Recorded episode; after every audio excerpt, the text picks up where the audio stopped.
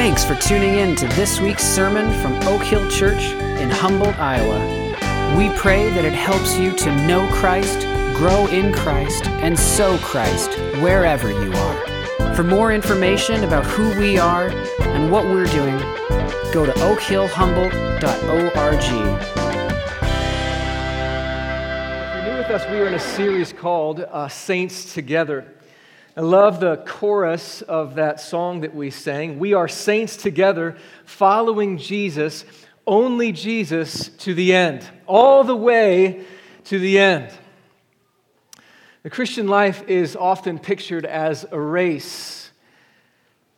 But interesting to note, in every New Testament occurrence, very little is mentioned of the start of the race.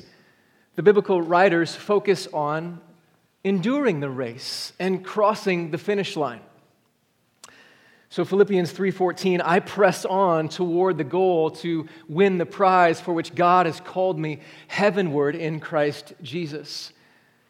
Hebrews 12, 1 and 2. Therefore, since we're surrounded by such a great cloud of witnesses, let us throw off everything that hinders in the sin that so easily entangles. And let us run with endurance the race that's marked out for us, fixing our eyes on Jesus, the author and the perfecter of our faith.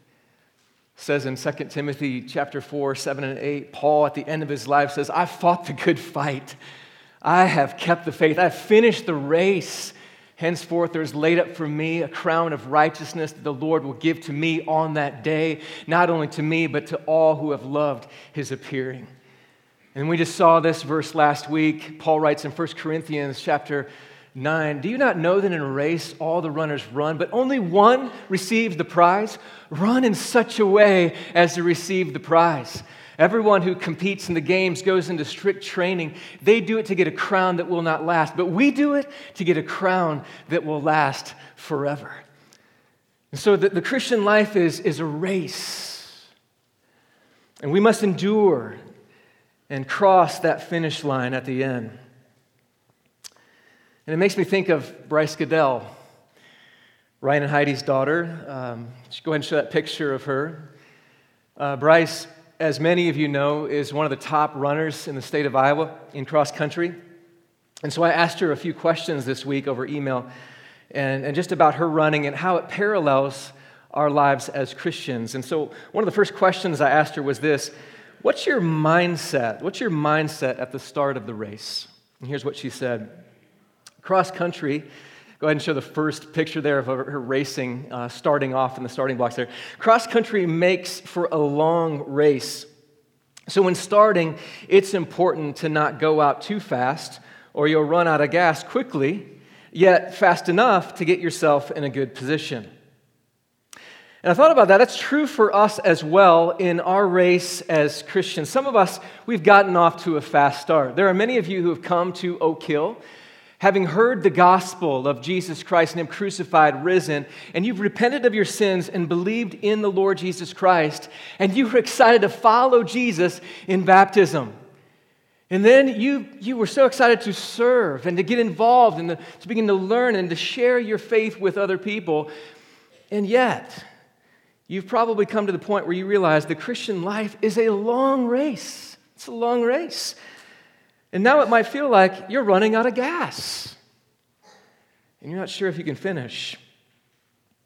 I don't know about you, but uh, I get more excited about starting something than I do finishing something. It's uh, a lot easier for me to, to get pumped up about all the possibilities in front of me as I begin. Whatever it is, there's a lot of optimism and motivation and anticipation to begin something new. But let's face it, uh, starting is, is easy, right? Starting something is easy. Finishing, however, is another story. Ironically, I picked up a book a few weeks ago, and I just tore through this book, the first few chapters anyway.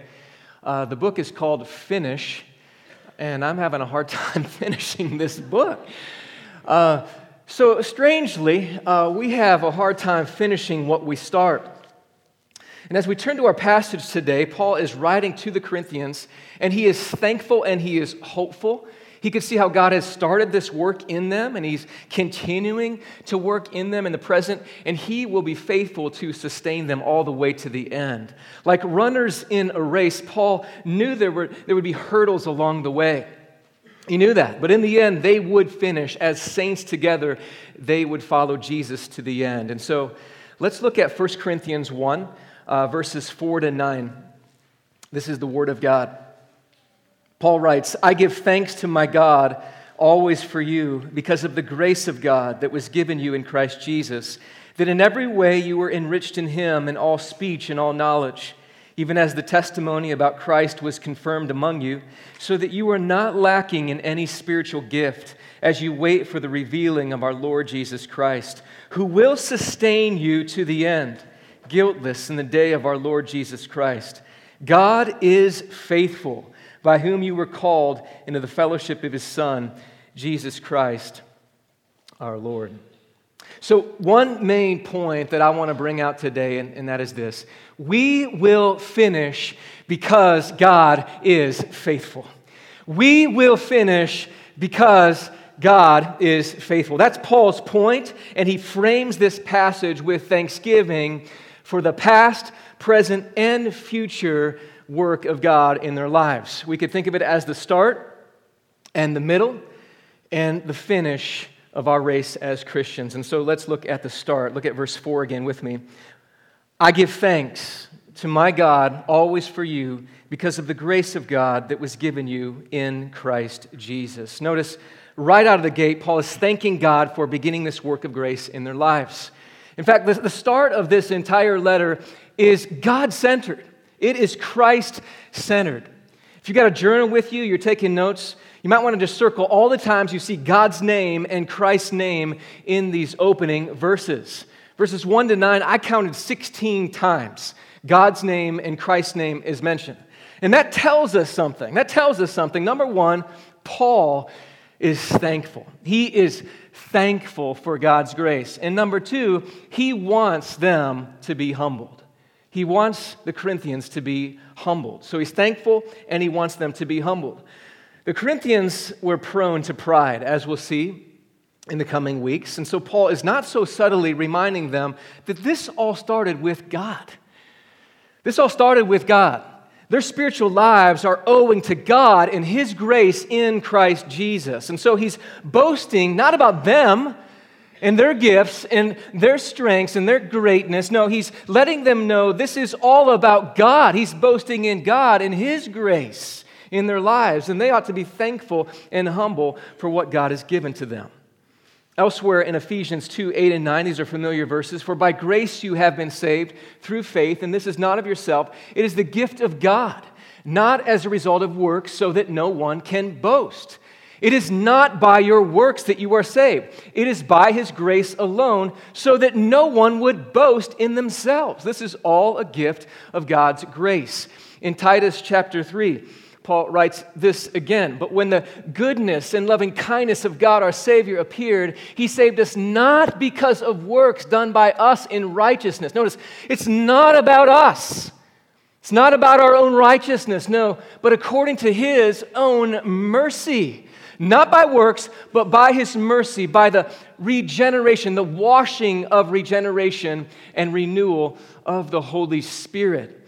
And so you might ask, what is this regeneration he's talking about? Well, once you had no spiritual life. You and I were dead in our sins.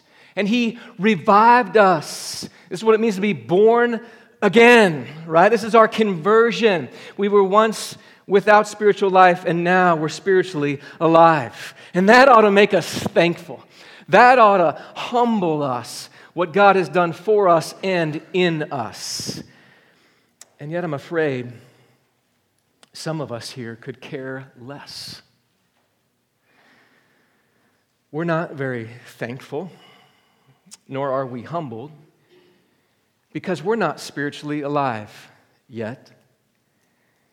Some of you, you think you're running as a Christian, but you're not yet born again. You're just going through the motions because you've had no real conversion. You've had an inoculation, not a conversion. We're coming up on flu season. Some of you will get your flu shot. And you get that flu shot hoping that you'll be immune to influenza, right? That you'll be safe and protected from it. Some of you have been inoculated with the gospel, or inoculated to the gospel and to Jesus himself. So you've, you've grown up right in the church, and your parents were faithful to bring you to church. You were baptized as a baby. And you kept doing what was required, right? You were doing the checklist for God. Confirmation came kind of like a booster shot, uh, just to make sure you're okay. And throughout your life, you've then been inoculated. So, this message of Jesus Christ and how he's been crucified and risen again, and he died on the cross for you, taking your punishment for your sins, and he's calling you to repentance and to faith in Jesus. Well, you're like, I've already, I've already done all that, right? And you're inoculated. Like, I'm fine. I'm okay. I've done what I needed to do in the past. Like, just settle down, Pastor. I'm, I'm okay. And you have yet to see how sick you are in your sin. You have yet to come to the place where you have traded your works for Christ's work for you. Your righteousness, your filthy rags of your own righteousness for Christ's white robe of righteousness that only He can give to you. So I'm calling out to you today. If you're resonating with that, listen, you don't have to get your act together today. It's you coming simply humbly to Jesus and saying, I'm a sinner, and I know Christ died for me on the cross, and I've been inoculated. I've, I felt like I'm fine, but I'm still sick inside with guilt. I'm guilt ridden, and I need to come to you for the very first time, just as I am, and give my life to you, King Jesus. And He can save you right now, right in your seat, by you just relying on Him.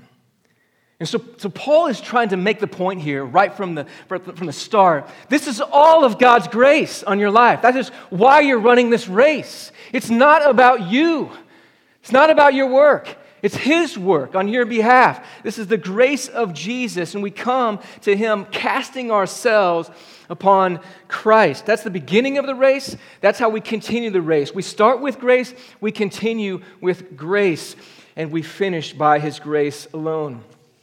And so, Paul is thankful for what God has done for them in Christ. God began the work, so God receives all the glory. But it's not just what he did for you, it's what he's doing in you that shows you're running the race as a real Christian. Look at verses 5 to 7 that in every way you were enriched in him, in all speech and all knowledge, even as the testimony about Christ was confirmed among you, so that you are not lacking in any spiritual gift as you wait for the revealing of our Lord Jesus Christ. So you can picture this as the middle of the race here. And again, it must not be overstated. Paul knew this church had its share of problems we're going to see in subsequent chapters. They were a prideful bunch, even taking credit for their own gifts and boasting in particular in their speech and in their knowledge. But instead of correcting them, Paul is encouraging them. He's pointing out evidences of God's grace in them. They've been showered with gifts of grace. And I want to just pause and say this to you, brothers and sisters. I am so thankful for the evidences of grace I see in you. I mean, as we have started off this new fall season together, I'm always amazed at the kickoff. Some of you guys were here, you were serving our community um, as, as people were flooding into our, our church, and you were uh, just waiting to, to welcome them and to love them and to meet their needs. I, even this little situation out front that needed medical attention, just people were just swooping right in to help and to to care for this individual that was in need. And just a microcosm of how this body is working together by the grace of God, using our gifts, right, that are unique to one another, all for Him and His name's sake. So I love that. I see evidences of God's grace in you. And every gift is evidence of God's grace in your life. He started the work in the past, and He'll continue the work in the present. It's all of His grace, it's all a gift. 1 Corinthians 4 7, Paul writes this What do you have that you did not receive? If then you received it, why do you boast as if you did not receive it? That's a huge question I want to just think about for a minute. What do you have that you did not receive? Think about this in your life right now. If you've been gifted, like I'm talking about in all respects, all right? I'm talking about um, gifted uh, physically. Some of you who are athletes, you know, in this room, gifted by God. Gifted, some of you uh, financially. Gifted uh, spiritually. All of us as Christians have gifts to give and to offer. What do you have that you did not receive? In other words, he's saying, You have no room for pride. It's all a gift from God. What are you doing with that gift?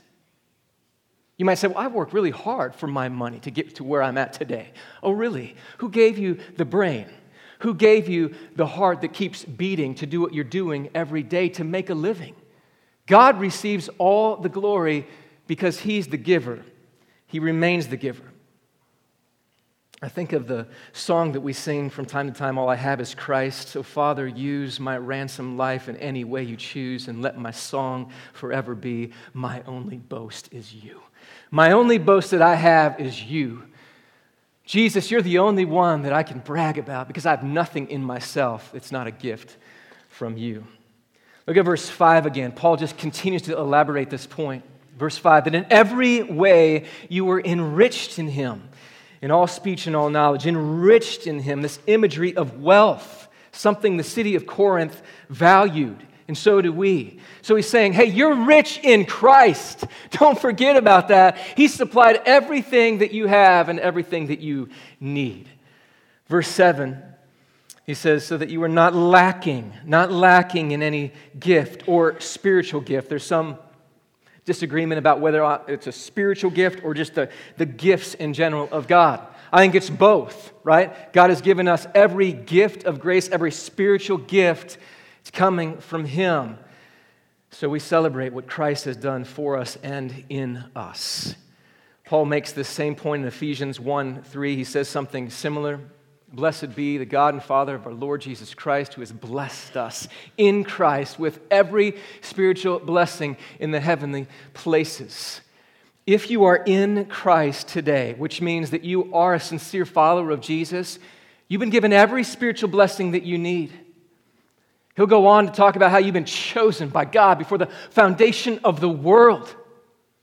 You've been adopted into his family. You've been accepted in the beloved and you're forgiven of all of your sins that's in connection with Jesus Christ, you have been blessed. There is a fullness, a completeness, even a richness to being united to Jesus. Do you think of yourself that way this morning? That I'm enriched today because of Jesus. He supplied everything I need. I'm not lacking in anything. Every spiritual blessing is mine in Christ. You think that way? I think if we're honest, in the middle of the race, we can get a little weary. The race starts to get hard. Life gets hard. And we start to think, well, I'm not rich in Christ. I mean, look at me. I'm, I'm actually feeling pretty empty right now. Where are you, God, anyway? I mean, why aren't you helping me. Maybe I just need to stop running altogether. Maybe I just need to quit and throw in the towel.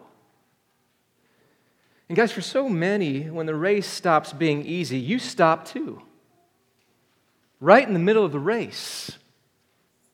And I want to ask what happened? You were running well. What happened? That's essentially what Paul says in Galatians 5 7. He says, You were running well. Who hindered you from obeying truth. In other words, what happened? Well, life happened, right? Some of you are saying, and I, and I get that. I'm not throwing any stones here at anyone today. Life gets hard, it gets messy.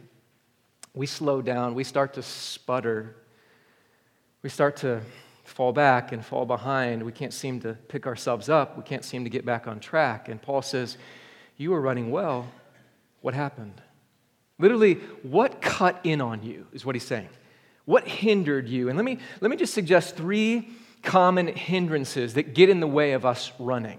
All right, here's the first one the pull of this world. The pull of this world. Number two, the pressure to perform. The pressure to perform.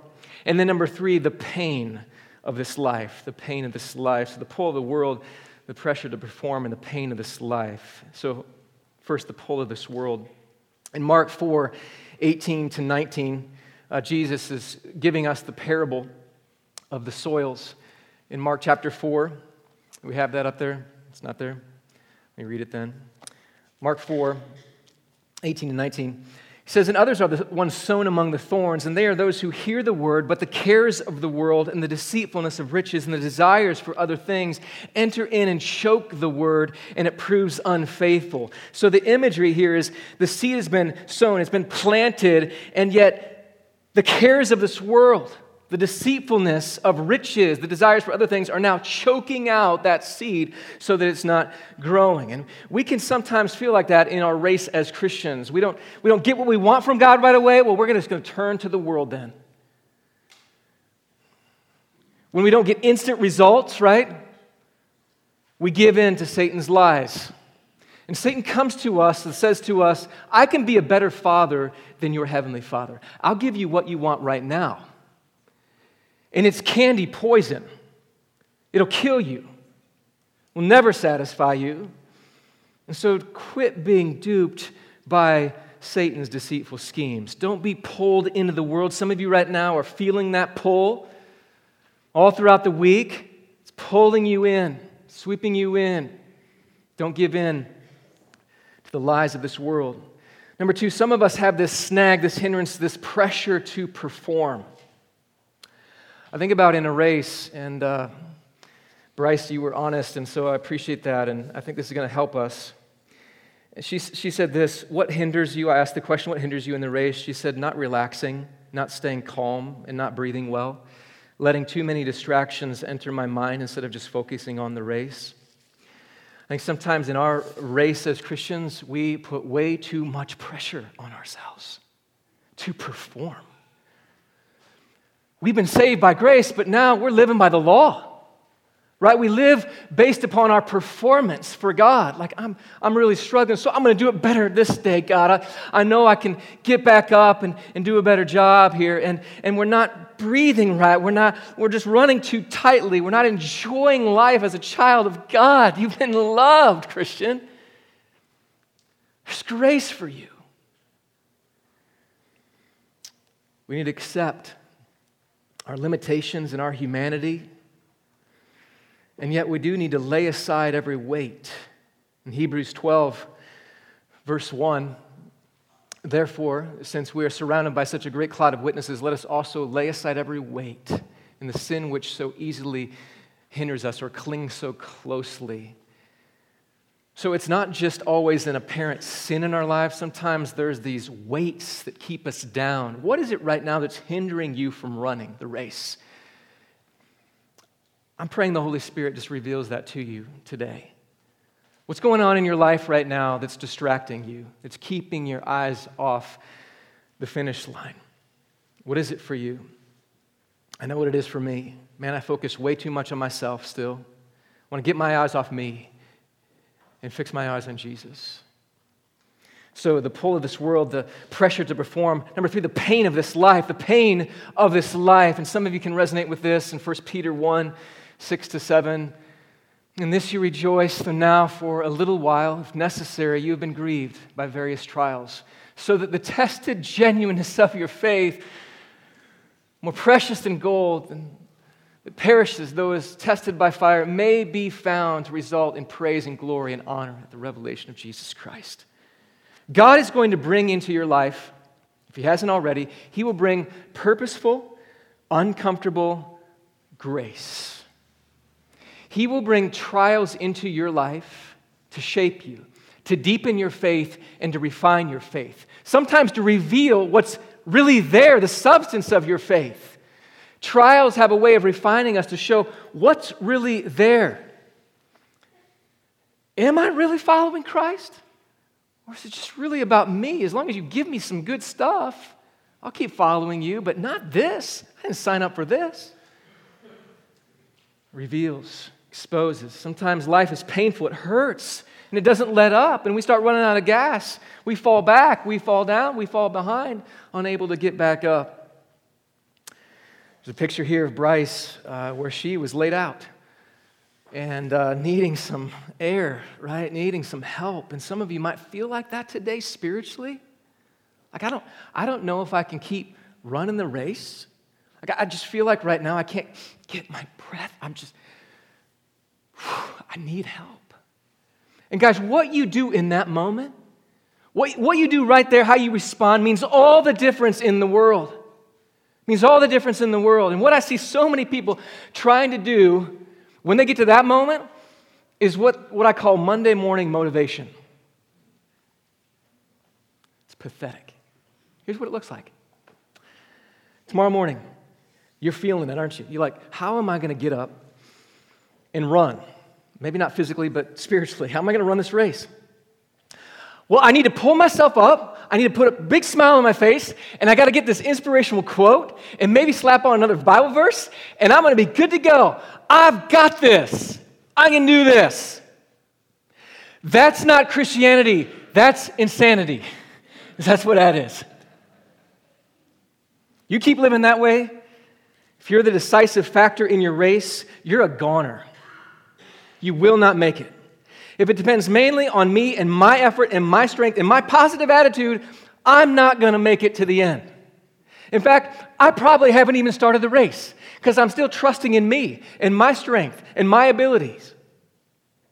So, what do we do? How do we get back up and finish the race? Look at what Paul says in verses 8 to 9 as we come to the finish line.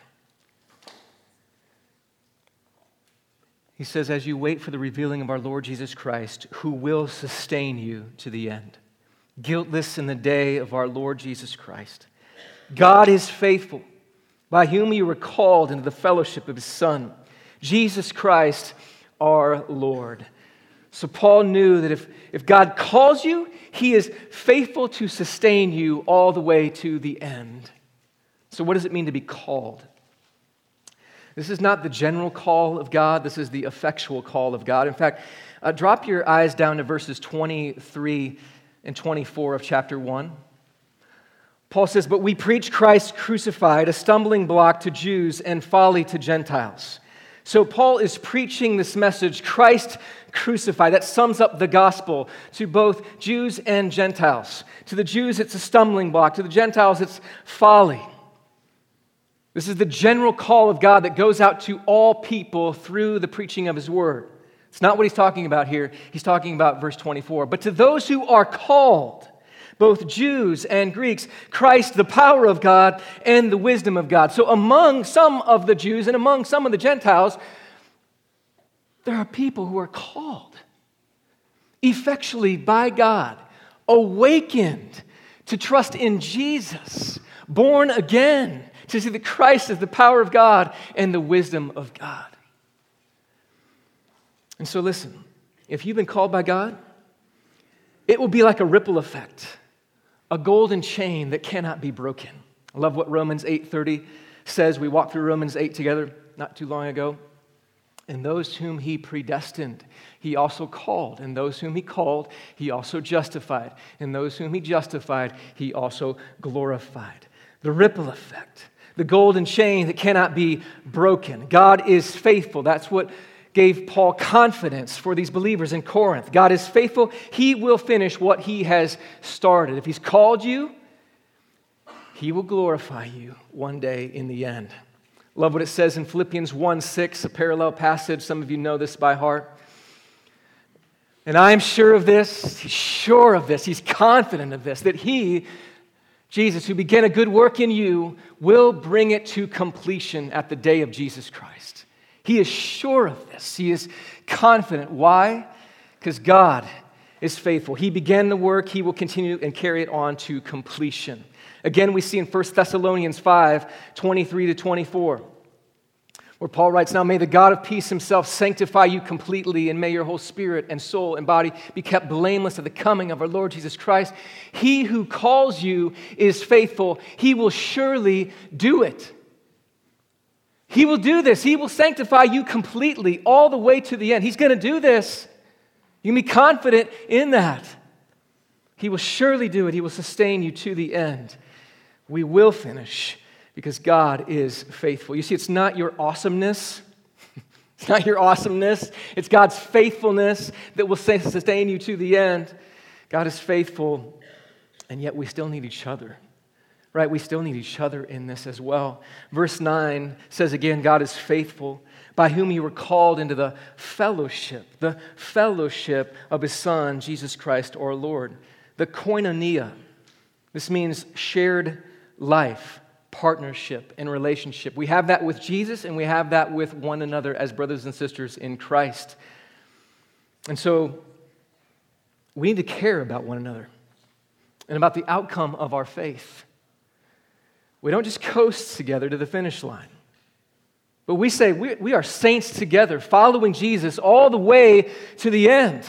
I'm in this with you. You're in this with me. We're praying for one another. Love this picture here of Bryce, and she's, she's praying. What a great reminder that we must pray for one another to finish the race, to continue to be sustained all the way to the end. We need one another in this. Paul wasn't just like, you know what, you've been called, it's all good. You'll be glorified one day, so sit back and relax already. No, he was praying. In Philippians chapter 1, verses 9 and 10, we see this prayer of Paul. He says, It's my prayer that your love may abound more and more with knowledge and all discernment, so that you may prove what's excellent, and so may be pure and blameless for the day of Christ. By the way, that's the day of Christ's return, the most important day for all of us. Are we ready for when Christ comes again? I want to have that kind of tenacity and wrestling in prayer for others and to stay present in their lives. And so, as we come to a close, as we near the finish line, Paul was nearing the finish line, and he, being in the apostle that he was, you would think he would just kind of rest and cruise into the finish line, but no. Paul ran hard all the way to the end. I asked Bryce this question What's your mindset as you approach the finish line? Here's what she said it's important to finish the race hard. As my coach says, empty the tank or to finish with nothing left. And I love that. Finish with nothing left. And she's actually simply echoing the words of the Apostle Paul in 2 Timothy 4, verse 6, where Paul says, For I am already being poured out, emptied, as a drink offering time of my departure has come. I have fought the good fight. I finished the race. I have kept the faith. The Christian life is a race, isn't it? It's a race. Some of you have just gotten started, but what matters most is how you finish. Bryce, uh, she said it this way, this quote up here at times, your Christian walk will be difficult. You experience hard times. You can't quit and give up. Just trust in the Lord and keep going, knowing He will be with you to the end. We will finish because God is faithful. Let's pray. Father, we are so grateful that you are faithful to us. Thank you that you began the work and you will finish the work. And we pray that we would be humbled as we consider the grace that you've had upon us through Christ. We would receive that by faith and that we would continue this race, whether we feel like right now we're being pulled by the world, feel the pressure in this life to perform, or the pain of this life. God, you would help us to get back up onto our feet by your grace and by your faithfulness and run hard all the way to the end, to the prize that you have called us heavenward in Christ Jesus. In his name we pray. Amen.